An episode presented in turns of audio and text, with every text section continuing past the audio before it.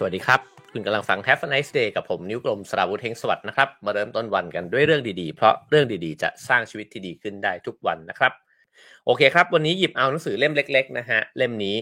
ซึ่งอ๋อผมว่าผมอ่านมาหลายรอบแล้วนะครับ แล้วก็ยังคงกระตุกความคิดเนี่ยได้อยู่เรื่อยๆ เลยนะฮะ นั่นก็คือ managing oneself นะครับ หรือว่าฉบับภาษาไทยเนี่ยตั้งชื่อว่าปัญญางานจัดการตนนะครับของปีเตอร์ F. Drucker นะครับ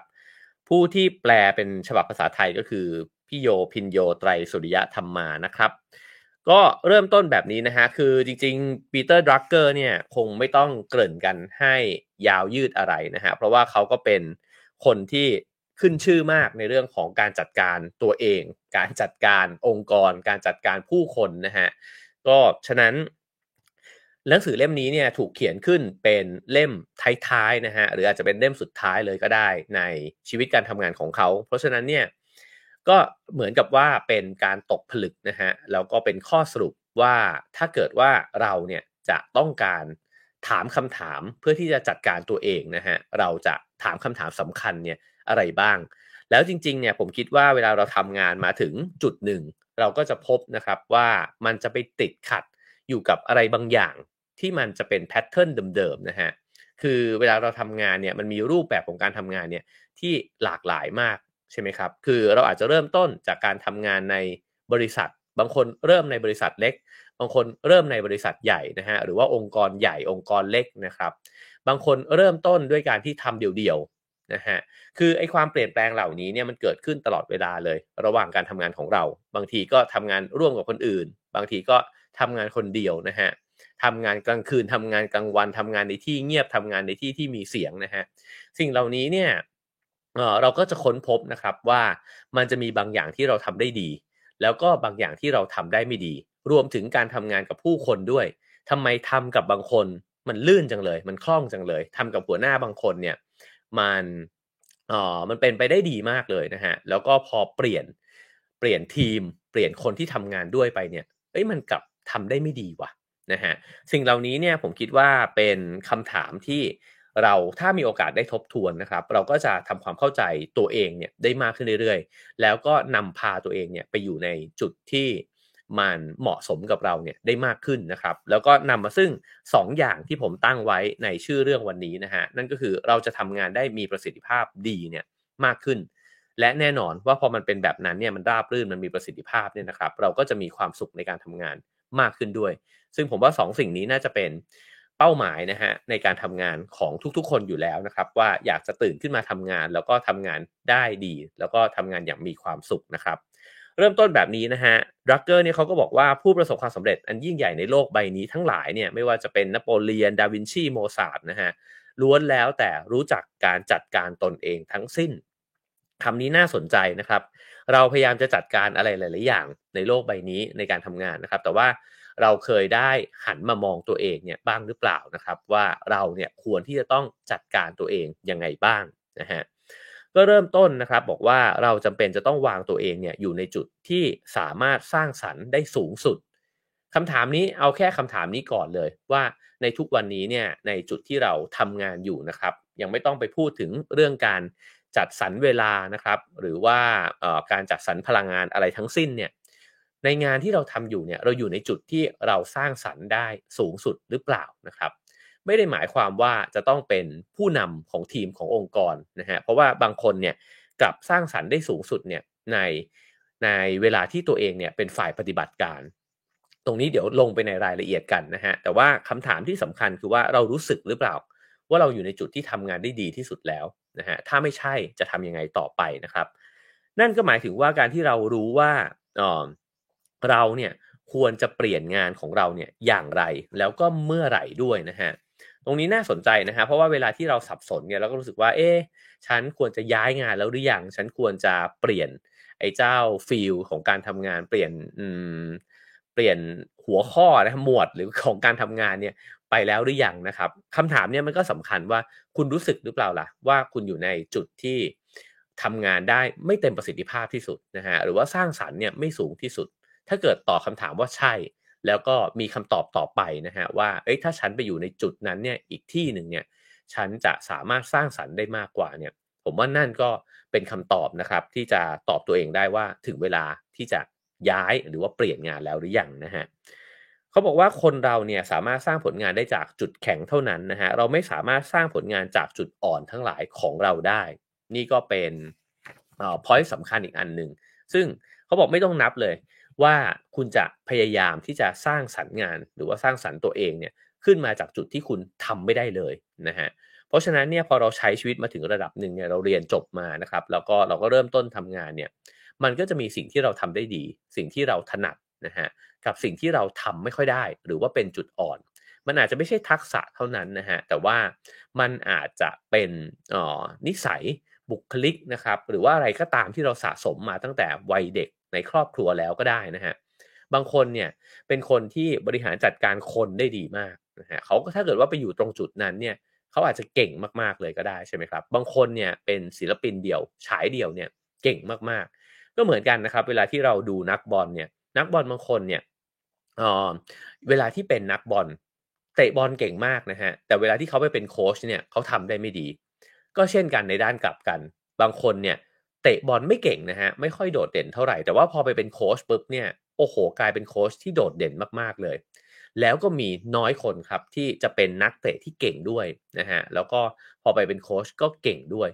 ไอ้ตรงส่วนนี้เนี่ยก็ดรักเกอร์เนี่ยเขาก็บอกว่าจุดแข็งเนี่ยมันก็คือจุดที่เราสะสมอะไรบางอย่างมา แล้วก็ทำมันได้ดีนะฮะส่วนจุดอ่อนเนี่ยเรามักจะอยากจะพัฒนามัน แล้วก็มีจุดที่เรารู้สึกว่าเราทำมันไม่ได้อะ แต่บางครั้งเนี่ยเราก็ไปซ่อมมันนะฮะเราก็พยายามที่จะทำมันให้ได้ดีขึ้นมา เขาบอกว่ามันเป็นไปได้ยากมาก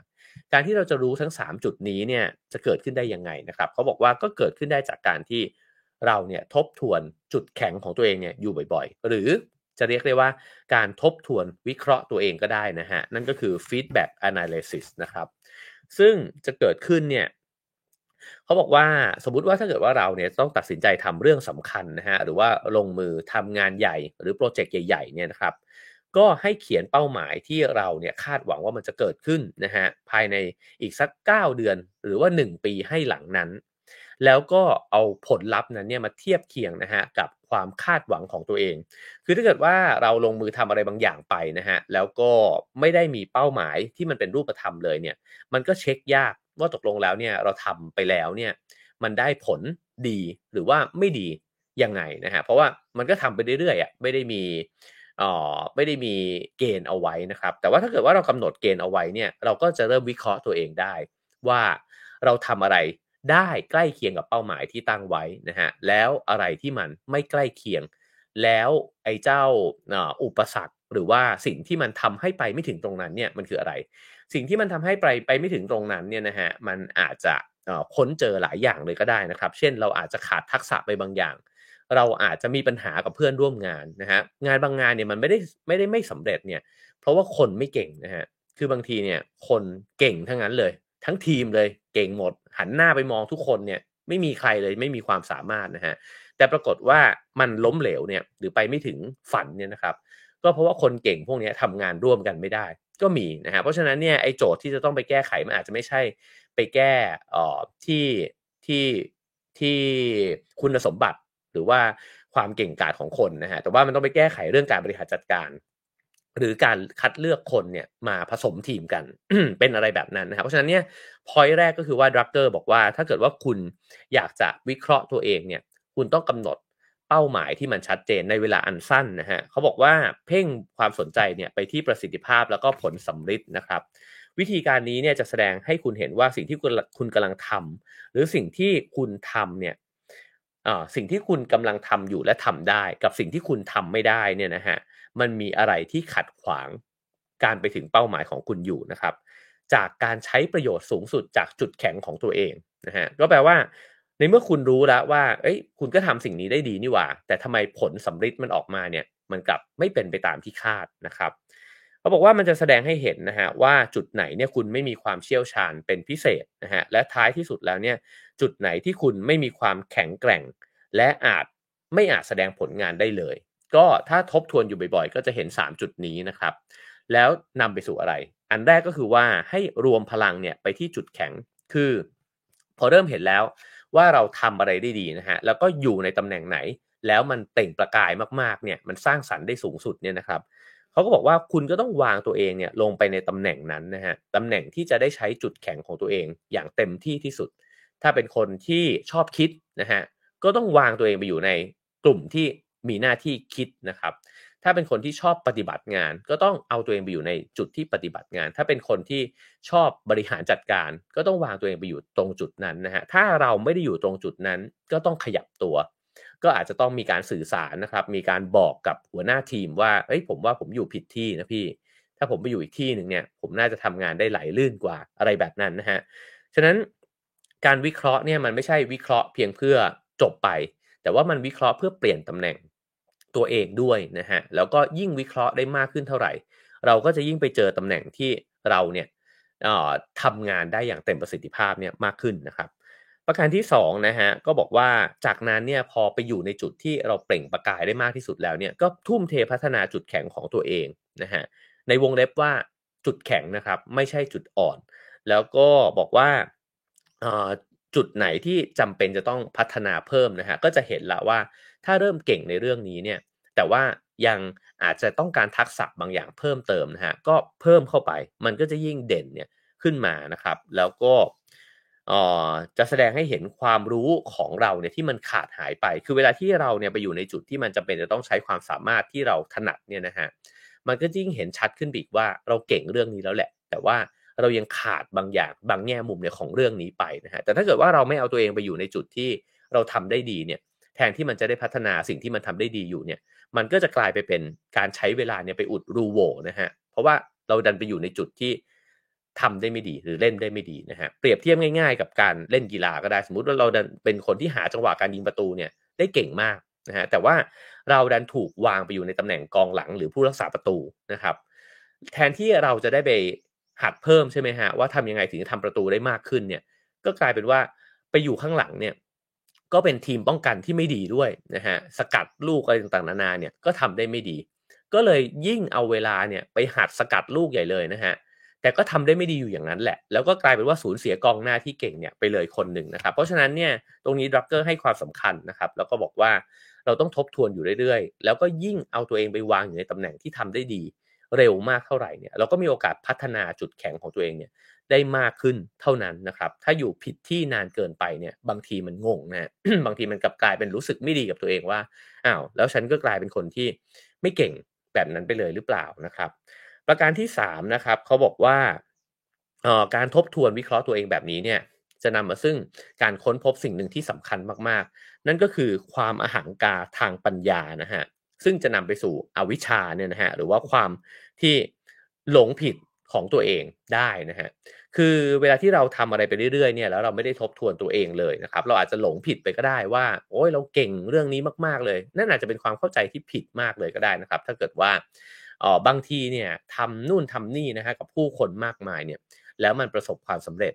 มันก็อาจจะไม่ใช่ว่าเกิดขึ้นจากตัวเราก็ได้นะฮะมันอาจจะเกิดขึ้นจากทีมที่เขาโอ้โหช่วยสนับสนุนเรามากๆ แล้วก็นำพาไปสู่เป้าหมายที่มันบรรลุได้นะฮะ บางคนอาจจะรู้สึกว่า โอ้ นี่มันเป็นความสำเร็จของเราล้วนๆเลย พอลองย้ายทีมดูปุ๊บเนี่ย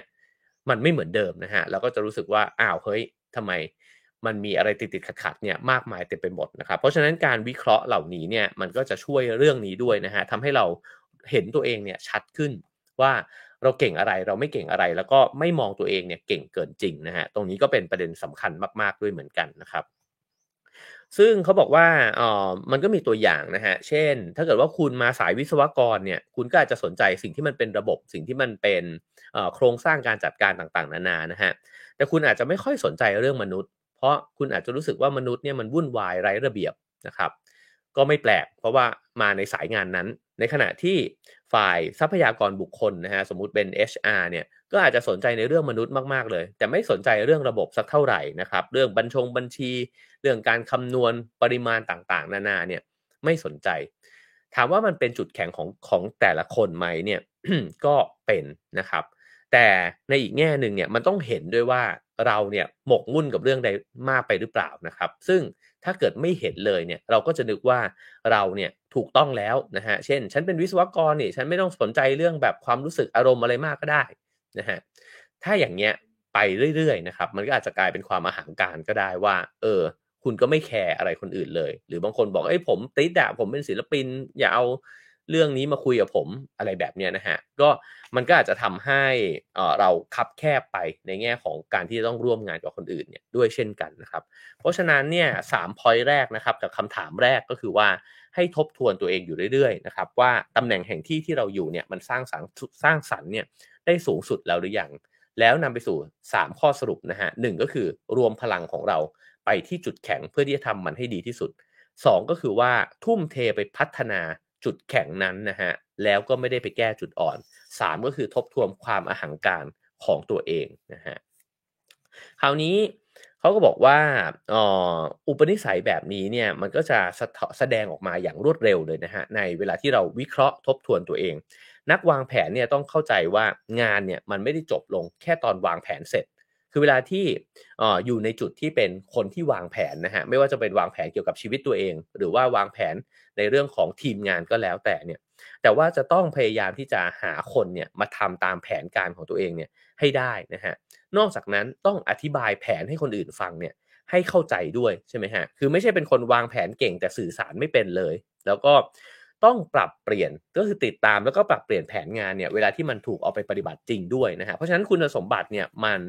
มันละเอียดแล้วก็หลากหลายมาก ๆนะครับทีนี้อีกอันหนึ่งซึ่งก็เป็นเรื่องที่สำคัญนะฮะก็คือว่าเวลาที่วางแผนไปแล้วเนี่ยก็ต้องตัดสินใจด้วยว่าเมื่อไหร่ ที่ควรจะหยุดผลักดันแผนการนั้น คือไม่ใช่ว่า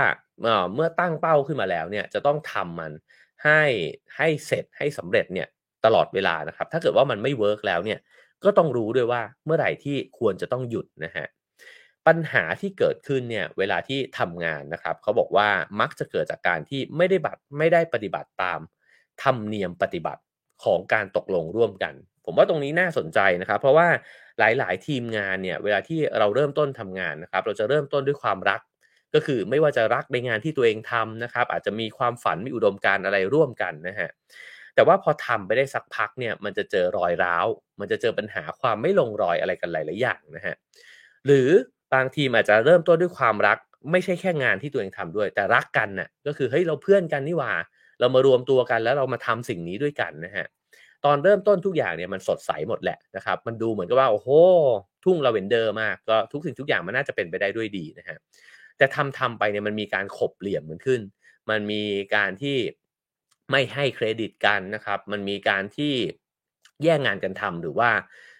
พยายามที่จะบอกว่าเอ้ยตรงนี้ฉันจะทำเอง ตรงนี้เป็นตำแหน่งของฉันอะไรแบบนั้นนะครับ ดักเกอร์เนี่ยพูดเรื่องนี้ขึ้นมา ผมว่ามันมันเป็นไปได้เลย ทั้งในแง่ของคนที่ชำนาญมากๆ กับคนที่เริ่มต้นจากความไม่ชำนาญก็คือว่ามันไม่มีการกำหนดธรรมเนียมปฏิบัติร่วมกันไว้ก่อน เพราะฉะนั้นเนี่ยในงานแรก ๆ ที่เราเริ่มต้นทำนะครับผมว่าผมก็เคยมีประสบการณ์ทำนองนี้นะฮะคือเราไม่รู้ครับว่าเส้นมันอยู่ตรงไหน เราไม่รู้ว่าใครควรทำอะไร แล้วก็เราไม่รู้ครับว่าระเบียบปฏิบัติของทีมของเราเนี่ยหรือว่าองค์กรของเราเนี่ย มันคืออะไร มันก็จะเละเทะกันอยู่ช่วงเวลาหนึ่งเลยนะฮะดักเกอร์เลยบอกว่าไอ้เจ้าธรรมเนียมเนี่ยมันเหมือนอน้ำมันหล่อลื่นองค์กรนะครับ มันคือกฎพื้นฐานทางธรรมชาติขององค์กรเนี่ยก็คือสิ่งที่บอกว่าถ้ามันเป็นแบบนี้เราจะตัดสินใจแบบนี้นะครับ ถ้ามันอยู่ในสถานการณ์แบบนี้ คนนี้จะต้องเป็นคนลงมือปฏิบัตินะฮะถ้ามันอยู่ในแอเรียนี้คนนี้ต้องตัดสินใจ คือมันเป็นอ่าสิ่งที่มันเหมือนอาจจะเรียกได้ว่าไบเบิลก็ได้นะครับ คือมันเป็นธรรมเนียมอะที่ทุกคนต้องรู้ร่วมกัน แล้วก็เซตเอาไว้แล้ว ไม่งั้นเนี่ยถ้าเกิดว่ามันไม่มีการเซตไว้ก่อนเนี่ยมันก็จะกลายเป็นว่าอยู่ในสถานการณ์ที่สับสนเนี่ยไม่ไม่รู้ใครถูกใครผิดตกลงคนนี้อยากทำอันนี้คนนั้นอยากทำอันนั้นเนี่ยแล้วจะตกลงกันยังไงอะไรแบบนั้นนะครับ ซึ่งเขาก็บอกว่าธรรมเนียม นะอย่างสมมติสมมุติขึ้นมาว่าทำเนียมง่ายๆเนี่ยก็เช่นการกล่าวคำว่าขอบคุณนะฮะให้กับเพื่อนร่วมงานนะครับ การจดจำชื่อเสียงเรียงนามได้การถ่ายถามสารทุกสุขดิบนะฮะก็จะช่วยให้คนสองคนเนี่ยทำงานร่วมกันเนี่ยได้ดีนะครับ แต่ว่า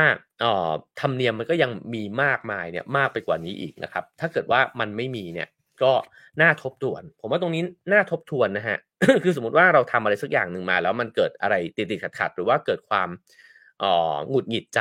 ระหว่างคนร่วมงานกันนะครับ ลองกลับมาทบทวนที่ธรรมเนียมก็ได้นะครับว่า เรามีธรรมเนียมหรือเปล่า แล้วก็ธรรมเนียมนั้นมันชัดหรือเปล่า หรือทุกคนรับรู้ธรรมเนียมเนี่ยร่วมกันอยู่หรือเปล่านะครับคราวนี้เขาบอกว่าในบทถัดไปนะฮะก็มาถึงเรื่องของความคาดหวังกับผลลัพธ์นะครับ ว่า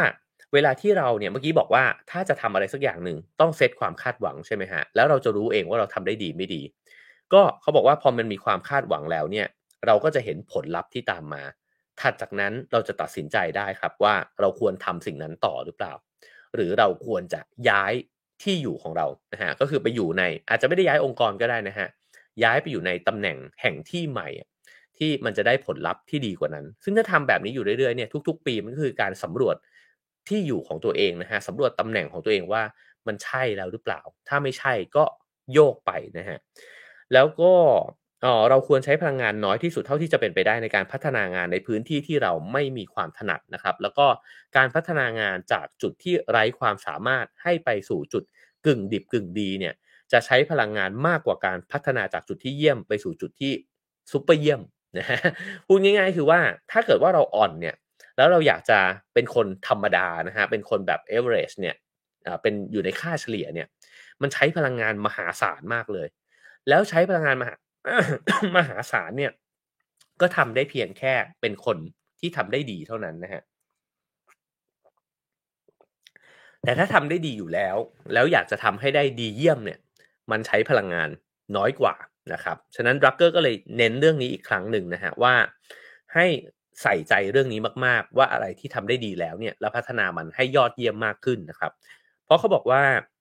คนส่วนใหญ่ ไม่ว่าจะเป็นครูบาอาจารย์สถานศึกษานะครับ แล้วก็องค์กรเนี่ยมักจะมุ่งเน้นนะฮะไปให้การสร้างคนที่ไม่มีความสามารถเนี่ยขึ้นมาให้กลายเป็นคนที่ทำงานได้ แต่จริง ๆ แล้วเนี่ยสิ่งที่ควรจะมุ่งเน้นเนี่ยควรจะมุ่งเน้นไปที่คนจุดที่คนทำงานได้ดีอยู่แล้ว แล้วก็พัฒนาให้เขาทำงานได้ยอดเยี่ยมเนี่ยมากกว่านะครับ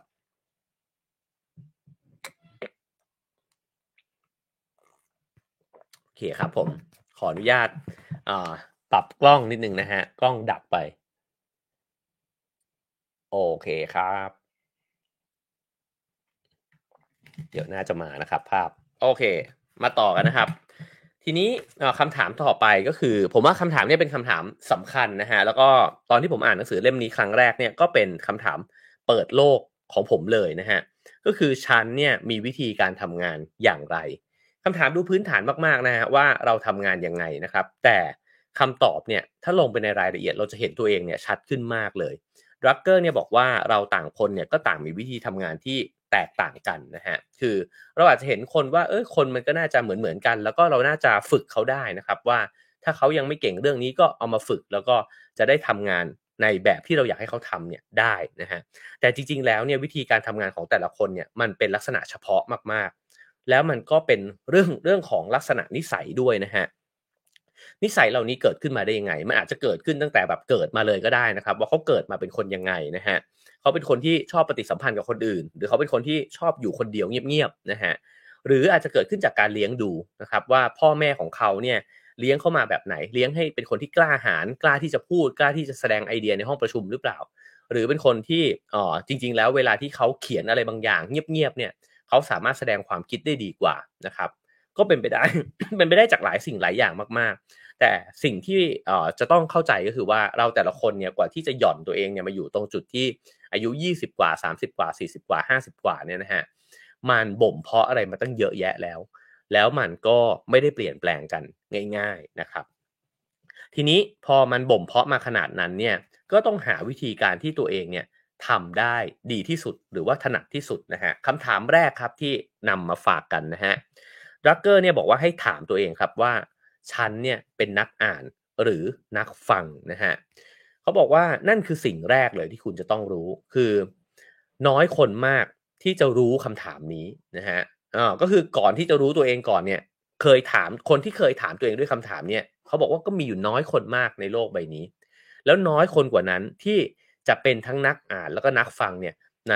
คนคนเดียวกันนะฮะเพราะฉะนั้นเนี่ยถ้าเรารู้เรื่องนี้ก่อนเราก็ต้องรู้ตัวเองว่าเฮ้ยเราไม่ได้เป็นสองคนนั้นในร่างเดียวหรอก เราต้องมีความถนัดอะไรบางอย่างที่มากกว่านะฮะเขาก็ยกตัวอย่างประธานาธิบดีอเมริกานะครับแล้วก็บอกว่าออมีสองคนที่เป็นนักฟังที่ดีนะครับก็คือแฟรงคลินดีรูสเวลล์นะฮะแล้วก็แฮร์รี่ทรูแมนนะครับสองคนนี้เนี่ยเป็นนักฟัง เพราะฉะนั้นเนี่ยเวลาที่ให้สัมภาษณ์ ตอบคำถามนักข่าวนะฮะเขาจะเป็นคนที่สามารถฟังแล้วก็ตอบเนี่ยได้อย่างฉะฉานทันที มีคำตอบที่คมคายแล้วก็ฉลาดนะฮะรับมือกับการถามตอบเนี่ยได้ดีมาก ในขณะที่ไอเซนฮาวเนี่ยเป็นนักอ่าน แต่ไม่รู้ตัวว่าตัวเองเป็นนักอ่าน ตอนที่เขาเป็นผู้บัญชาการทหารสูงสุดในยุโรปเนี่ยนะฮะคือผู้ช่วยของเขาเนี่ยจะต้องอตรวจให้แน่ใจ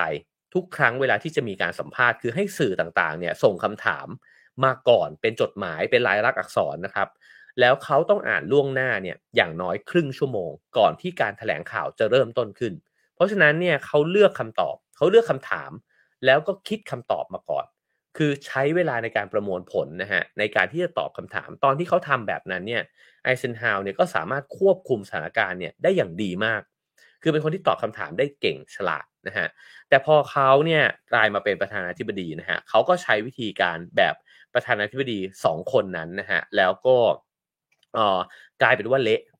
ก็คือไม่สามารถที่จะตอบโต้นักข่าวเนี่ยแบบที่ถามตอบตรงไปตรงมาได้ เพราะว่าเขาต้องการการประมวลผลในการที่จะตอบนะฮะถามว่าสิ่งนี้เนี่ยมันมันมีประโยชน์ยังไงกับชีวิตเรานะครับ ผมว่ามันก็ทำให้เราเห็นว่าเราเป็นคนคิดช้าหรือว่าคิดเร็ว ไม่ได้มีอะไรดีกว่าอะไรนะฮะเพราะจริงๆ คนคิดช้าก็มีข้อดีในแบบคนคิดช้า ช่ไหมครับผมว่าสิ่งนี้เนี่ย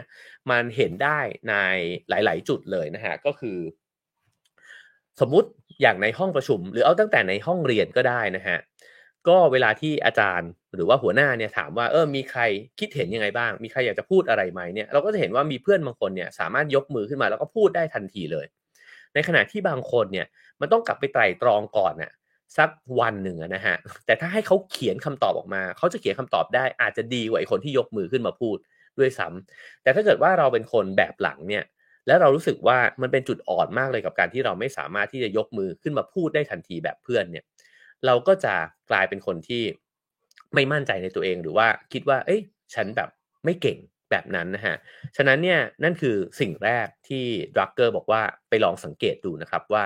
คุณเป็นนักอ่านคุณเป็นนักอ่านหรือว่านักฟังเนี่ยมากกว่ากัน ผมคิดว่าสิ่งที่มันอ่ออาจจะมีมากไปกว่านั้นอีก ก็คือว่า มันบอกกับเราด้วยนะฮะว่า แล้วเราเนี่ยเรียนรู้เนี่ยผ่านอะไร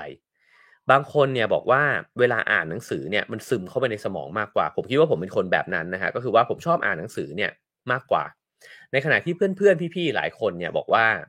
ชอบฟังมากกว่า คือบางคนบอกว่าเวลาฟังพอดแคสต์เนี่ยฟังแล้วมันเข้าไปในสมองมันเออมันปิ๊งขึ้นมา มันได้คิดอะไรเนี่ยขึ้นมาแบบเร็วมากนะฮะก็เพราะฉะนั้นถ้าเรารู้สิ่งนี้เนี่ยเราก็จะเลือก เสพสื่อนะครับ หรือว่าเลือกที่จะหาข้อมูลหาความรู้เนี่ยได้ตรงกับไอ้เจ้านิสัยส่วนตัวเนี่ยของเราเนี่ยมากขึ้นด้วย แล้วก็นอกจากนั้นเนี่ยผมคิดว่าเราก็ยังทำงานร่วมกับคนอื่นเนี่ยได้ถูกต้องมากขึ้นด้วยนะฮะเช่น เราจะเคยเห็นว่าบางคนเนี่ยบอกว่าเออคุณช่วยมาสรุปให้ผมฟังหน่อยนะครับ เวลาที่เขาเนี่ยอยากจะรู้เรื่องอะไรบางอย่าง นั่นแปลว่าเขาเป็นนักฟัง ในขณะที่คนบอกว่า เอ้ย ไว้คุณเนี่ยรวบรวมเป็นเอกสารมาให้ผมแล้วกัน เดี๋ยวผมอ่านเอง อันนี้ก็แปลว่าเขาเป็นนักอ่านนะฮะฉะนั้นเวลาที่เราทำงานร่วมกับคนที่เป็นนักอ่านหรือนักฟังเนี่ยเราก็จะเข้าใจเขาด้วยเช่นกันนะครับว่าเอ้ยบางคนอาจจะต้องการในสิ่งที่เราไม่ถนัดก็ได้นะฮะแล้วมันตรงกันมันแมชกันหรือเปล่านะครับผมว่าคำถามแรกเนี่ยคำถามง่าย ๆเลย แต่ว่ามันทำให้เราสอดส่องตัวเองเนี่ยได้หลายแง่มุมมากๆนะครับ คำถามที่2ฮะคือชั้นเรียนรู้อย่างไรนะฮะตัวเราเนี่ยเรียนรู้ด้วยวิธีแบบไหนนะครับเขาบอกว่านักเขียนเนี่ยไม่ได้เรียนรู้ด้วยการฟัง หรือการอ่านด้วยซ้ำนะฮะแต่เขาเนี่ยเรียนรู้ด้วยการเขียน ผมจำได้เลยว่าตอนที่ผมอ่านหนังสือเล่มนี้ครั้งแรกเนี่ย ผมก็ปิ้งเลยนะฮะแล้วก็รู้สึกว่าเข้าใจละว่าทำไมตัวเองอะ่ะเขียนเยอะ เพราะว่าจริง ๆ การเขียนของผมมันไม่ใช่ทุกครั้งเนี่ยมันเอาไว้เพื่อที่จะให้คนอื่นอ่านเสมอไปนะครับ คือไม่ได้ต้องการสื่อสารเนี่ยตลอดเวลา แต่เขียนเนี่ยเพื่อที่จะโยนโยนมันทิ้งไว้นะฮะเราก็จะได้เข้าใจว่าเออเราคิดกับเรื่องนี้ประมาณเนี้ยแล้วก็ยิ่งเขียนมันก็ยิ่งยิ่งได้ทบทวนความคิดของตัวเองนะครับเพราะฉะนั้นเนี่ยบางคนอาจจะเรียนรู้ด้วยวิธีการพูดให้คนอื่นฟังนะฮะผมว่าจริงๆ ตั้งแต่ทำ Have a nice day เนี่ยนี่ก็เป็นอีกทักษะหนึ่งที่ได้ฝึกก็คือว่า ยิ่งพูดให้คนอื่นฟังมากเท่าไหร่ เราก็เรียนรู้เนี่ยผ่านกระบวนการพูดแล้วก็คิดเนี่ยไปพร้อม ๆ กันนะครับ ฉะนั้นการถามคำถามนี้เนี่ยมันก็เลยทำให้เราเนี่ยได้เรียนรู้มากขึ้นนะฮะ เพราะถ้าเราได้เรียนรู้ในวิธีการที่ตรงกันกับความถนัดของเราเอง มันจะยิ่งพัฒนาสมองเนี่ยพัฒนาความคิดของตัวเองเนี่ยไปได้เร็วมากขึ้นนะฮะ แต่ข้อที่มันเป็นข้อเสียก็คือว่าดักเกอร์นี่บอกว่าโรงเรียนแทบจะทุกโรงเรียนเนี่ยตั้งสมมติฐานครับว่า มันมีวิธีการเรียนรู้ที่เหมาะสมหรือว่าที่ดีเนี่ยอยู่เพียงวิธีการเดียว นั่นเท่ากับว่าคุณคิดว่านักเรียนทุกคนเนี่ยจะเรียนรู้ด้วยวิธีการเดียวกัน เช่น ครูมาเลคเชอร์ให้ฟังใช่ไหมครับ ก็กลายเป็นว่าอ๋องั้นแปลว่าคนที่ถนัดเรื่องการฟังก็ได้เปรียบนะฮะในในขณะที่คนที่มันถนัดเรื่องการเขียนเนี่ยอาจจะเสียเปรียบก็ได้ แต่ถ้าเป็นอีกวิชาหนึ่งแล้วครูบอกว่า เออเนี่ยเดี๋ยวครูจะไม่เลคเชอร์นะ ให้คุณเนี่ยได้เขียนสะท้อนสิ่งที่คุณเข้าใจเนี่ยออกมา แล้วก็ใช้เน้นไปที่การเขียนเนี่ยไอคนที่ถนัดเขียนก็จะได้เปรียบกว่าใช่ไหมฮะแต่ถ้าเกิดแน่นอนฮะอันนั้นก็เป็นอุดมคติว่า ถ้านักเรียนมีน้อย ครูสามารถที่จะสอดส่องได้จริง ๆ แล้วครูก็สามารถมองเห็นว่าแต่ละคนเรียนรู้ผ่านวิธีการอะไรได้ดี แล้วก็จัดสรรวิธีการเรียนรู้ที่เหมาะสมกับคนเหล่านั้นเนี่ยนะฮะก็น่าจะเป็นวิธีการที่ดีที่สุด แต่แน่นอนว่ามันไม่ง่ายนะครับ เพราะว่านักเรียนเยอะครูก็น้อยนะครับ เขาก็บอกว่าอย่างบีโธเฟนเนี่ยก็เป็นคนคนหนึ่งที่สเกจแล้วก็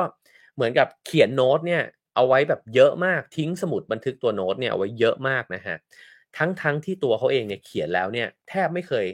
กลับไปทบทวนหรือกลับไปมองมันอีกนะฮะบีโธเฟนเนี่ยบอกว่า ถ้าผมไม่จดมันลงไปในทันทีเนี่ยผมก็จะลืมมันทันทีเช่นกัน แต่ถ้าผมจดเก็บมันไว้ในสมุดบันทึกเนี่ยผมจะไม่มีทางลืมมัน แม้ว่าผมเนี่ยจะไม่เคยเปิดดูมันด้วยซ้ำ แบบนั้นนะฮะ เพราะฉะนั้นการเขียนสำหรับบางคนมันไม่ใช่การเขียนเพื่อเก็บไว้อะแต่มันคือการเขียนเพื่อที่ได้คิดนะครับ ใช้ไอ้หน้ากระดาษเนี่ยเป็นสนามของความคิดนะฮะ ฉะนั้นบางคนก็เหมือนกันใช้วิธีการพูดนะครับ บางคนก็ใช้วิธีการฟัง บางคนใช้วิธีการวาดนะฮะ เพื่อนผมหลายคนก็ใช้วิธีการบันทึกความคิดเนี่ยด้วยการวาดเช่นกันนะครับ ทีนี้ เขาก็เล่าเรื่องถึงผู้บริหารคนหนึ่งนะฮะบอกว่าใช้วิธีการเนี่ยในการเรียนรู้เนี่ยด้วยการเรียกผู้คนเรียกทีมของเขาเนี่ยมานั่งล้อมโต๊ะกัน แล้วเขาพูดให้ฟังครับ คือการพูดให้ฟังระหว่างนั้นเนี่ยประมาณชั่วโมงกว่า 2 ชั่วโมงเนี่ยมันเหมือนเขาได้คิดไปด้วย แล้วก็ได้ทบทวนไปด้วยบางทีการเล่าให้ทีมฟังแบบนี้เนี่ยมันดันไปปิ๊งไอเดียใหม่ ๆ บางอย่างเนี่ยออกมานะฮะก็ผมเองผมว่าอ่านมาถึงตรงนี้เนี่ยผมว่าลักษณะงานของงานแต่ละแบบที่ทำเนี่ย ก็เกี่ยวด้วยเหมือนกันนะครับ อย่างสมัยทำงานครีเอทีฟเนี่ยวิธีการทำงานเนี่ยมันจะไม่ใช่การที่เขียนอะไรออกมาหรือว่าบางคนเนี่ยถ้าเป็น art director จะชอบวาดออกมานะฮะคือยุกยิกอยู่ตลอดเวลา ตรงหน้าเขาเนี่ยจะมีกระดาษแล้วก็มีปากกาเนี่ยคอยวาดรูปเนี่ยอยู่ตลอดเวลา เพราะเขาต้องคิดผ่านภาพนะฮะแต่ว่าหลายครั้งเลยที่ผมอยู่ในกลุ่มครีเอทีฟเนี่ย มันจะเป็นการที่พูดไปเรื่อยๆนะฮะคือเหมือนนั่งคุยไปแล้วก็พูดพูดพูดดูบอลมาก็พูดเรื่องบอลแบบเนี้ย แล้วเดี๋ยวมันก็อาจจะคิดออกว่าเฮ้ยงั้นเราทำหนังเป็นแบบหนังเรื่องทีมบอลมันเตะกันอยู่ไหมแล้วก็ไปบิดมันให้มันกลายเป็นไอเดียขึ้นมาอะไรแบบนี้นะฮะฉะนั้นเนี่ยอ๋อแต่ถ้าเกิดผมก็คิดว่าเอ้ยถ้าถ้าเป็นหมอถ้าเป็นวิศวกรเนี่ยเขาอาจจะไม่ใช่การนั่งทำงานแบบว่านั่งพูดพูดพูดพูดพูดกันไปแบบนี้ ก็ได้นะครับ มันก็อาจจะต้องการโปรแกรมอะไรบางอย่าง ต้องการการ present อะไรบางอย่าง เพื่อที่จะมาทำให้ไอเดียเนี่ยมันเห็นภาพที่มันเป็นรูปธรรมมากกว่านั้นนะครับคราวนี้คำถามถัดไปนะครับ เมื่อกี้ถามเรื่องการเรียนรู้ไปแล้วนะฮะคำถามถัดไปที่ควรจะต้องถามตัวเองก็คือว่า ฉันทำงานกับคนได้ดีไหม โอ้โห นี่ก็เป็นคำถามแบบว่า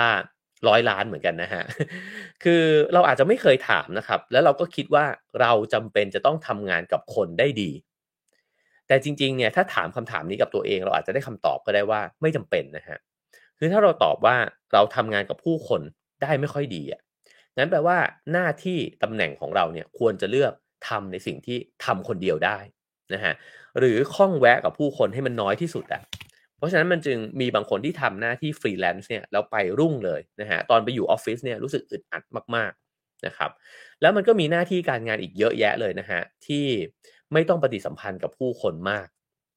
ก็เพราะฉะนั้นเนี่ยคำถามนี้มันก็เลยสำคัญนะฮะเขาบอกว่าถ้าคุณทำงานกับผู้คนได้ดีเนี่ยคำถามต่อมาที่ต้องถามก็คือว่า คุณทำงานกับคนได้ดีเนี่ยในความสัมพันธ์แบบไหน อืม ก็น่าคิดนะฮะเอ่อในนี้เนี่ยมีตัวอย่างหนึ่งซึ่งก็เป็นนายพลคนหนึ่งนะฮะเขาบอกว่า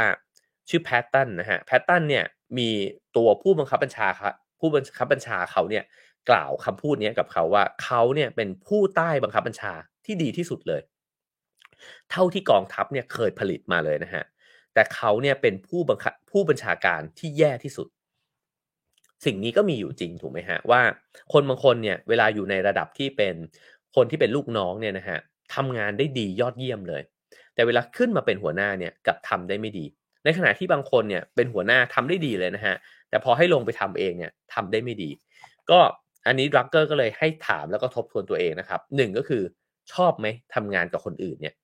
ถ้าไม่ชอบเอาตัวเองไปอยู่ในจุดที่มันเหมาะสมกับตัวเอง ถ้าชอบควรจะเอาตัวเองโยนเข้าไปสู่ทีมเลยนะฮะแล้วก็ไปทำงานคนอื่นให้เยอะ ๆ มันจะได้สร้างพลังตัวเองขึ้นมาได้อีกนะฮะ นอกจากนั้นถามต่อไปว่าชอบเป็นหัวหน้าหรือลูกน้องนะครับ ชอบอยู่ตรงไหนของการทำงาน แล้วถ้าหย่อนไปถูกจุดเนี่ยก็จะเปล่งประกายขึ้นมาได้ด้วยเหมือนกันนะฮะคำถามถัดไปนะครับฉันเนี่ยสร้างผลงานในฐานะของคนตัดสินใจ หรือในฐานะที่ปรึกษานะครับ ผมว่าห้อยอีกอันหนึ่งก็คือว่าสร้างผลงานในฐานะของคนที่เป็นฝ่ายปฏิบัติการด้วยหรือเปล่านะฮะ เขาบอกว่าถ้าเกิดว่าฉันสร้างผลงานได้ดีในฐานะคนตัดสินใจนะครับ ก็เออมันก็จะทำงานแบบหนึ่ง ผู้ใหญ่หลายคนเนี่ยทำงานได้ดีที่สุดในฐานะที่ปรึกษา คือแค่มาอยู่เป็นบอร์ด อยู่เป็นคณะกรรมการ แล้วก็ฟังแล้วก็ปรับเปลี่ยนไอเดียนะฮะของเขาเนี่ยแล้วเสร็จละ ไม่จำเป็นจะต้องตัดสินใจ คือแค่โยนไอเดียเนี่ยก็ทำหน้าที่ตัวเองเรียบร้อยแล้ว ในขณะที่บางคนเนี่ย ถนัดในการที่จะรับเอาไอเดียนั้นเนี่ยไปดำเนินการนะฮะแล้วก็ตัดสินใจเลือกว่าจะทำอะไรไม่ทำอะไร สิ่งนี้เนี่ยมันนำมาซึ่งบทบาทที่แตกต่างกัน บางคนชอบแล้วก็สนุกกับการคิด แต่ว่าไม่สามารถแบกรับไอ้เจ้าแรงกดดันเนี่ยเวลาที่ไปลงมือทำได้ ผมว่าผมว่าตรงนี้เนี่ยเออมันทำให้เห็นนะครับว่าเราสามารถที่จะสร้างรูปแบบของการทำงานเนี่ย ที่มันเหมาะกับตัวเราเนี่ยขึ้นมาได้ หรือว่าเราบอกกับคนอื่นบอกกับหัวหน้าเนี่ยว่าเราอยากจะทำตรงส่วนไหนเนี่ยได้มากกว่ากันนะฮะตัวผมเองเนี่ยอ่านมาถึงหน้านี้เนี่ย ผมก็เห็นตัวเองว่าผมเป็นคนที่ไม่สามารถรับแรงกดดันในระยะยาวได้นะฮะสมมติว่าบอกว่าเฮ้ยเอ๋ดูแลโครงการนี้ให้เสร็จภายในห้าปี ผมรู้เลยว่าปีที่สองผมจะทรมานนะฮะ แต่ถ้าเกิดบอกว่าเฮ้ยช่วยมานั่งคิดกันหน่อยดิว่าอันเนี้ยทำยังไงเนี่ยจะเบิกบานมากคือชอบคิด แต่ไม่ชอบแบกรับแรงกดดันนะฮะฉะนั้นเนี่ยถ้าเกิดอยู่ถูกจุดมันก็จะมีประโยชน์นะฮะแต่ถ้าอยู่ผิดจุดเนี่ยอาจจะไปทำให้เขาพังทลายลงได้ด้วยเหมือนกันนะะก็ในขณะที่บางคนเนี่ยแบกรับแรงกดดันได้ดีมากนะครับคืออาจจะเป็นคนที่ไม่ได้ไอเดีย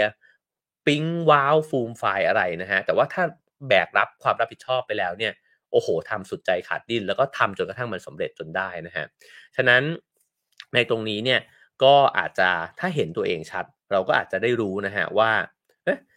เราก็ถ้าอยู่ถูกจุดมันก็ไม่ได้ผิดไม่ได้ผิดอะไรนะครับผมว่าเวลาที่เรารู้สึกไม่ดีกับตัวเองเนี่ยมันเกิดจากการที่เราเนี่ยไปอยู่ผิดที่ผิดทาง คือเราก็เลยรู้สึกว่าเราทำมันได้ไม่ดี แต่อาจจะเป็นเพราะว่าเราไม่เข้าใจตัวเองก็เป็นไปได้นะครับ คราวนี้คำถามถัดไปนะฮะ ฉันทำงานภายใต้แรงกดดันได้ดีหรือเปล่านะฮะถ้าเกิดว่าออ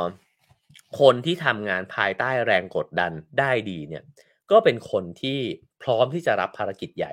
พร้อมที่จะเผชิญกับความท้าทายแล้วก็ปัญหาที่มันอาจจะคาดการไม่ได้นะฮะในขณะที่บางคนเนี่ยบอกว่าไม่พร้อมกับแรงกดดัน แต่ต้องการทำงานอยู่ในสภาพแวดล้อมเนี่ยที่มันมีโครงสร้างที่แน่นอน พยากรณ์ได้ มีความชัดเจนนะฮะคนแบบนี้ก็จะรับงานอีกแบบหนึ่งนะฮะซึ่งถ้ามันเหมาะสมเขาก็จะทำงานไปได้ราบรื่นมากๆใช่ไหมครับคือเขาต้องการงานที่มันคาดการได้แต่บางคนเนี่ยสนุกกับการที่ทำงานแล้วมันเปลี่ยนแปลงเนี่ยตลอดเวลานะครับ ผมว่าเอาแค่ในบริษัทเดียวกันเนี่ยในแต่ละแต่ละแผนกเนี่ยมันก็มีรูปแบบในการทำงานที่มันไม่เหมือนกัน อย่างสมัยผมเป็นผมเป็นครีเอทีฟเนี่ยผมชอบถามเพื่อนๆ AE นะฮะซึ่งก็เป็นฝ่ายที่คอยอประสานงานกับลูกค้าเนี่ยนะครับเพราะผมรู้สึกว่ามันเป็นอาชีพที่ยากมากเลยอะแล้วก็เหนื่อยมากนะฮะในการที่แบบต้องรับมือทุกฝั่งเลยนะฮะต้องรับมือทั้งฝั่งครีเอทีฟรับมือทั้งฝั่งลูกค้า รับมือ production house รับมือโปรดิวเซอร์นะฮะเยอะแยะมากมายกว่าที่งานมันจะเสร็จเนี่ย ผมก็ถามเขาว่าอะไรที่เป็นสิ่งที่ทำให้รู้สึกว่า ยังอยากทำงานนี้อยู่มันสนุกกับอะไรเหรอนะฮะหลายคนเลยครับตอบผมบอกว่าเขาสนุกกับการแก้ปัญหา ซึ่งผมรู้สึกว่ามันเป็นคำตอบที่ตลกมากสำหรับผม มีด้วยเหรอวะคนที่สนุกกับการแก้ปัญหา แต่มันก็มีใช่ไหมครับ ก็เพราะฉะนั้นเนี่ยถ้ามันอยู่ในตำแหน่งที่ถูกต้อง ก็คือเจอกับความผันผวนตลอดเวลาเนี่ยยิ่งชอบนะฮะก็จะยิ่งสนุกกับการที่ได้ทำในสิ่งนั้นนะครับ แต่ถ้าเราไม่ชอบปุ๊บเนี่ยมันก็เหมือนกับก็ไปเป็น ลิงที่พยายามจะว่ายน้ำปลาที่ปีนต้นไม้แบบนั้นนะครับ ทีนี้เขาบอกว่ามีคนจำนวนน้อยมากที่ทำงานได้ดีในองค์กรขนาดใหญ่ และองค์กรขนาดเล็ก ตรงนี้ก็เป็นคำถามที่น่าสนใจนะครับว่า เราชอบอยู่ในองค์กรใหญ่หรือองค์กรเล็ก มันมีความแตกต่างกันอยู่เหมือนกัน บางทีองค์กรเล็กเนี่ยเคลื่อนตัวเร็วใช่ไหมครับตัดสินใจเปลี่ยนแปลงเปลี่ยนแปลงแล้วเปลี่ยนแปลงอีกนะฮะเดือนนี้ประชุมบอกแบบนี้เดือนหน้าปรับแผนอีกแล้วนะครับ บางคนชอบ เพราะบอกว่ามันยืดหยุ่น แล้วก็มันคิดอะไรได้เยอะดีนะฮะมันก็อาจจะเป็นวิธีทำงานแบบสตาร์ทอัพอะไรแบบนี้นะฮะก็ทำให้รู้สึกว่ามันมีชีวิตชีวา มันไม่ไม่เหนื่อยไม่เฉอยแต่บางคนอยู่แบบนี้แล้วทรมานมากคือ เมื่อไหร่จะนิ่ง เปลี่ยนอยู่นั่นแหละนะครับเพราะฉะนั้นถ้าเห็นสิ่งนี้เราก็จะเห็นแล้วว่า เอ๊ะมันอาจจะไม่ได้ผิดที่องค์กรก็ได้ ไม่ได้ผิดที่เราก็ได้ แต่เราไม่เหมาะกับไอ้เจ้าวัฒนธรรมการทำงานแบบนี้เนี่ยในขณะที่บางคน ชอบมากแฮปปี้มากกับการทำงานในองค์กรใหญ่ เพราะว่ามันมีความชัดเจน มันมีระบบที่แน่นอน มันมีความนิ่งนะฮะ แล้วก็มันไม่ได้เปลี่ยนแปลงอะไรตลอดเวลา ก็ถ้าอยู่ในที่แบบนั้นก็จะทำงานได้ดีมาก เพราะฉะนั้นนี่คือคำถามที่ลองถามดูได้นะครับว่า เราชอบทำงานในองค์กรเล็กหรือว่าองค์กรใหญ่มากกว่ากัน นั่นก็คือเราชอบอหรืออาจจะเปลี่ยนคำถามก็ได้ว่า เราชอบความนิ่ง หรือเราชอบความตื่นเต้น หรือว่าความเปลี่ยนแปลงบ่อย ๆ เนี่ยมากกว่ากันนะครับ คราวนี้มาถึงคำแนะนำสำคัญอันหนึ่งก็คือดรักเกอร์เนี่ยบอกว่าอย่าพยายามเปลี่ยนตัวเอง เพราะว่าอ๋อการที่เราจะเปลี่ยนตัวเองเนี่ยมันเป็นไปได้ยากมาก เราต้องยอมรับอะครับว่าเราก็บ่มเพาะมาแบบเนี้ยนะฮะมันไม่มีใครเพอร์เฟกแต่มันจะมีคนที่เหมาะสมกับอะไรบางอย่าง แต่ถ้าเราอยากจะเป็นในสิ่งที่เราไม่ได้ถูกบ่มเพาะมาเนี่ย มันใช้พลังงานและเวลาอีกมหาศาลเลยที่จะกลายไปเป็นอีกคนหนึ่งนะครับ แล้วเขาบอกว่า คุณเนี่ยจะไม่ประสบความสำเร็จเลยถ้าคุณเปลี่ยนตัวเอง แต่ว่าจงทำงานหนักในการพัฒนาวิธีการที่จะสร้างสารรค์ผลงานที่ตัวคุณเองเนี่ยทำได้นะฮะแล้วก็อย่าพยายามรับงานที่คุณไม่สามารถทำได้ และก็รวมถึงงานที่คุณทำได้แย่ด้วย เพราะว่าการที่เราเนี่ยไปรับงานนะฮะหรือว่าไปรับหน้าที่ที่เราทำไม่ได้มา หรือทำได้ไม่ดีเนี่ยก็เท่ากับว่าเราใช้เวลา ในการที่แทนที่จะเอาเวลาเนี่ยไปทำในสิ่งที่เราถนัดและทำให้เราเก่งขึ้นไปเนี่ยไปเรื่อยๆทุกวันด้วยเหมือนกัน ฉะนั้นถ้าเริ่มรู้สึกว่าเราอยู่ในจุดที่เราทำได้ไม่ดีเนี่ยคำแนะนำของดักเกอร์ก็คือว่า อย่าไปอยู่นะฮะเพราะมันเสียเวลา แล้วมันจริงๆเนี่ยมันส่งผลร้ายเนี่ยกับคนที่เขาจ้างเราด้วย กับคนที่เขาร่วมงานกับเราด้วยนะฮะคำถามถัดไปครับ คุณค่าที่แท้จริงของฉันเนี่ยคืออะไรนะฮะก็เขาบอกว่าคำถามนี้เนี่ยก็ ให้ถามตัวเองว่าคุณเนี่ยต้องการเห็นคนแบบไหนเวลาที่ตื่นขึ้นมาส่องกระจกในยามเช้า อันนี้เนี่ยมันจะมีคำพูดหนึ่งใช่ไหมครับ ที่บอกว่า ไม่ว่าอะไรจะเกิดขึ้นในชีวิตเนี่ย ขอให้ตื่นขึ้นมาแล้วยังสบตากับตัวเองในกระจกได้อยู่ นั่นหมายความว่าเราไม่ได้ผิดเพี้ยนไปจากจริยธรรมที่เรายึดถือซึ่งในจริยธรรมแต่ละคนมันไม่เหมือนกันนะครับ คุณค่าที่แต่ละคนให้เนี่ยมันไม่ได้เป็นค่ากลางของสังคมด้วยซ้ำ แต่ว่ามันมีคุณค่าบางอย่างที่บางคนยึดไว้แล้วก็บอกว่า ไม่ว่าอะไรจะเกิดขึ้นเนี่ย ฉันจะไม่สูญเสียไอ้สิ่งนี้ไป เพราะฉะนั้นสิ่งนี้ก็สำคัญเหมือนกัน แล้วถ้าเกิดว่าเรามีคุณค่าลักษณะหนึ่ง แล้วดันเข้าไปทำงานในองค์กรเนี่ยที่ไม่ได้ยึดถือในคุณค่าในแบบเดียวกัน เป็นไปได้ว่ามันจะเกิดความลักลั่นขึ้น มันจะเกิดความอึดอัดขึ้นนะฮะ เช่นเราบอกว่าเราเนี่ยมีคุณค่าที่ยึดไว้ในใจในเรื่องของความยุติธรรมนะฮะ แล้วเราไปทำงานในองค์กรที่อาจจะมีคอร์รัปชันหรืออาจจะเอาเปรียบคนอื่น ไม่ว่าด้วยวิธีการใดนะฮะเราอาจจะค่อยๆทำงานไปเรื่อยๆแล้วก็รู้สึกว่ามันตอบตัวเองไม่ได้อะว่าทำไมเราไปกลายไปเป็นส่วนหนึ่งของระบบนี้นะฮะตรงนี้เนี่ยดับเกอร์ก็แนะนำว่าทบทวนจริยธรรมคุณค่าของตัวเองอยู่เรื่อยๆ แล้วก็พยายามส่องกระจก ทั้งมองตัวเองแล้วมององค์กรไปพร้อม ๆ กันนะฮะว่ามันสอดคล้องกันหรือเปล่า ถ้าคุณค่าของเราและองค์กรสอดคล้องกัน เราจะมีพลัง แต่ถ้าเกิดไม่สอดคล้องมันจะติดขัดนะฮะแล้วเราก็จะรู้สึกเหมือนหงุดหงิดอะแล้วก็ถามคำถามตัวเองอยู่ตลอดเวลาว่าใช่หรือเปล่าวะมันใช่หรือเปล่าวะแบบนั้นนะฮะเขาบอกว่ามันไม่จำเป็นมันว่ามันจะต้องแบบวางเรียงกันแล้วมันเป๊ะพอดีแบบโอ้โหคุณค่าสอดคล้องกันซะทีเดียวนะฮะแต่อย่างน้อยต้องใกล้เคียงกัน แล้วก็ไม่ใช่คุณค่าที่ตรงกันข้ามระดับที่มันอยู่ร่วมกันไม่ได้นะฮะแล้วตรงนี้ก็ไป เรื่องไปเป็นไปเป็นเรื่องที่ไปสอดคล้องเนี่ยกับเรื่องของจุดแข็งอีกด้วยเช่นกันนะฮะเขาบอกว่าบางครั้งเนี่ยจุดแข็งของเราเนี่ยมันอาจจะไม่ได้สอดคล้องกับจริยธรรมที่เราเซตไว้ในใจ ตรงนี้ก็เป็นเรื่องที่ต้องตรวจสอบเหมือนกัน เช่น บางคนจุดแข็งเนี่ยเป็นคนที่คล่องแคล่วมากๆ พูดจาอะไรเนี่ยเหมือนปลาไหลเลยนะฮะ คือแบบว่าถ้าทำงานเนี่ยใครๆก็เหมือนพูดโอ้โลมโน้มน้าวใครเนี่ยสำเร็จหมดเลย แต่จริยธรรมส่วนตัวเนี่ยคือจะไม่พูดโกหกอะสมมุตินะฉะนั้นเนี่ยบางทีเนี่ยมันก็สลับซับซ้อนแล้วก็มันก็ตีกันอยู่เหมือนกัน ตรงนี้เนี่ยดักเกอร์ก็บอกว่าให้ทบทวนนะฮะแล้วก็ถ้าเกิดว่ามันสอดคล้องกันเนี่ยเราก็จะทำสิ่งนั้นได้ดีมากนะฮะ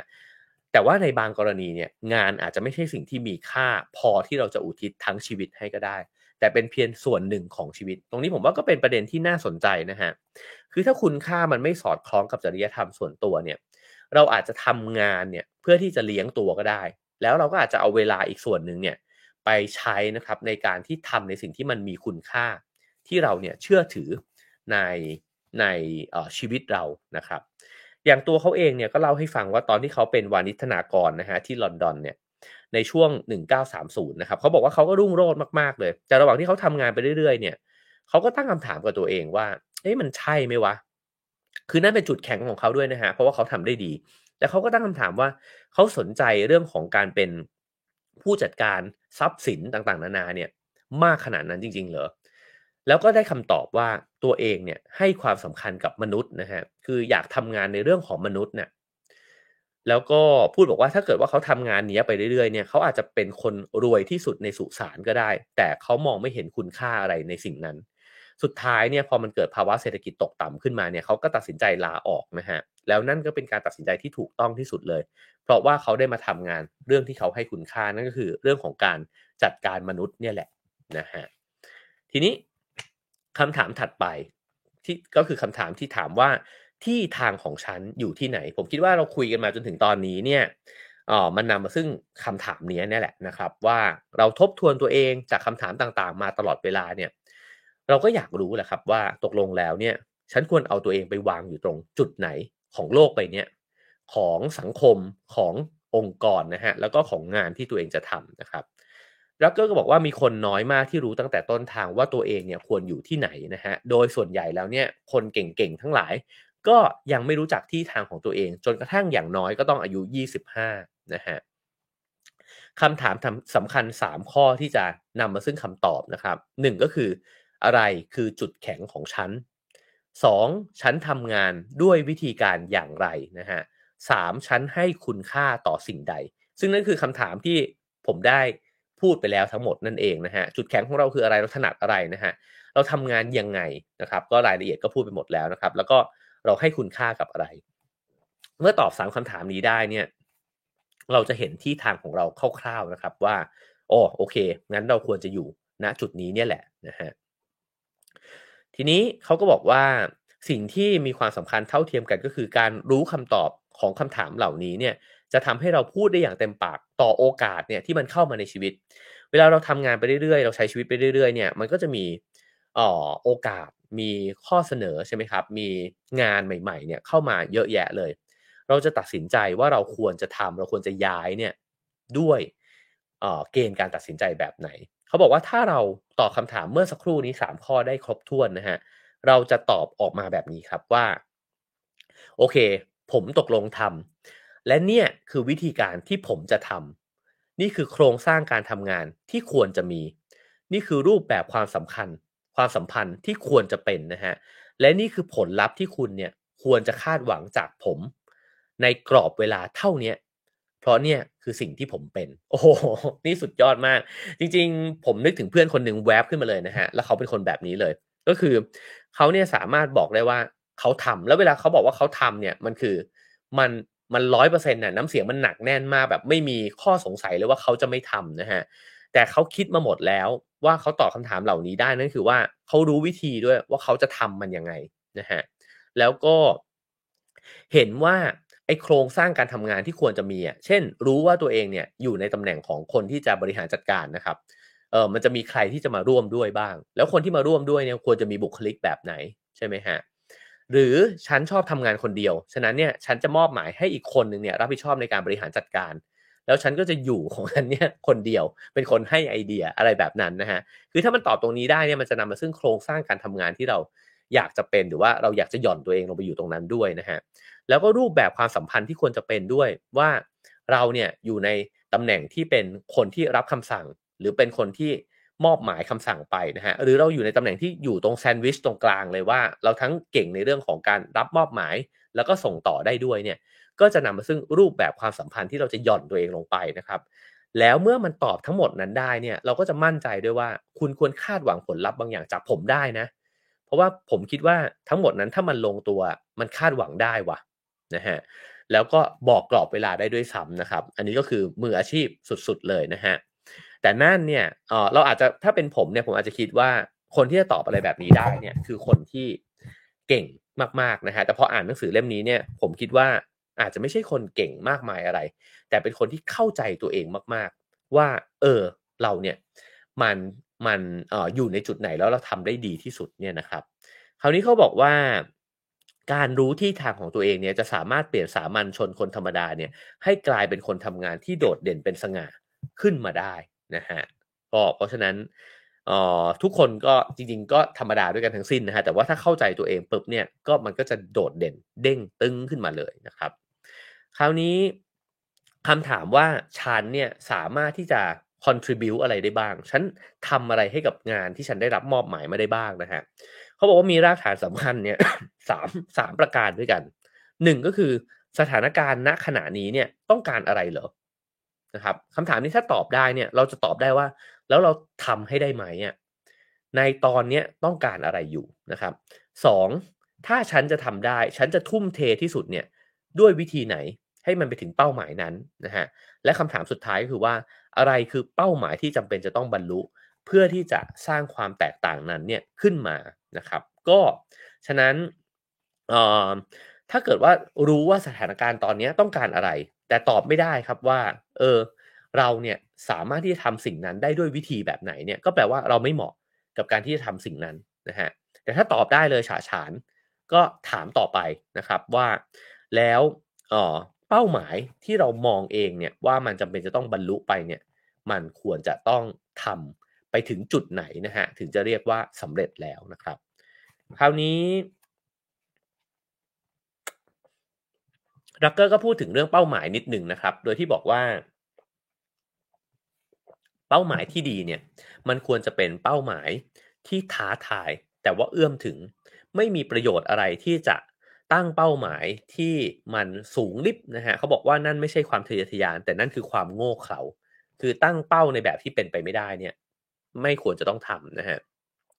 แล้วก็ต้องเป็นเป้าที่เรารู้สึกว่ามันมีความหมายกับตัวเราเองด้วยนะฮะมันจึงสมค่าต่อการที่อยากจะออกแรงแล้วก็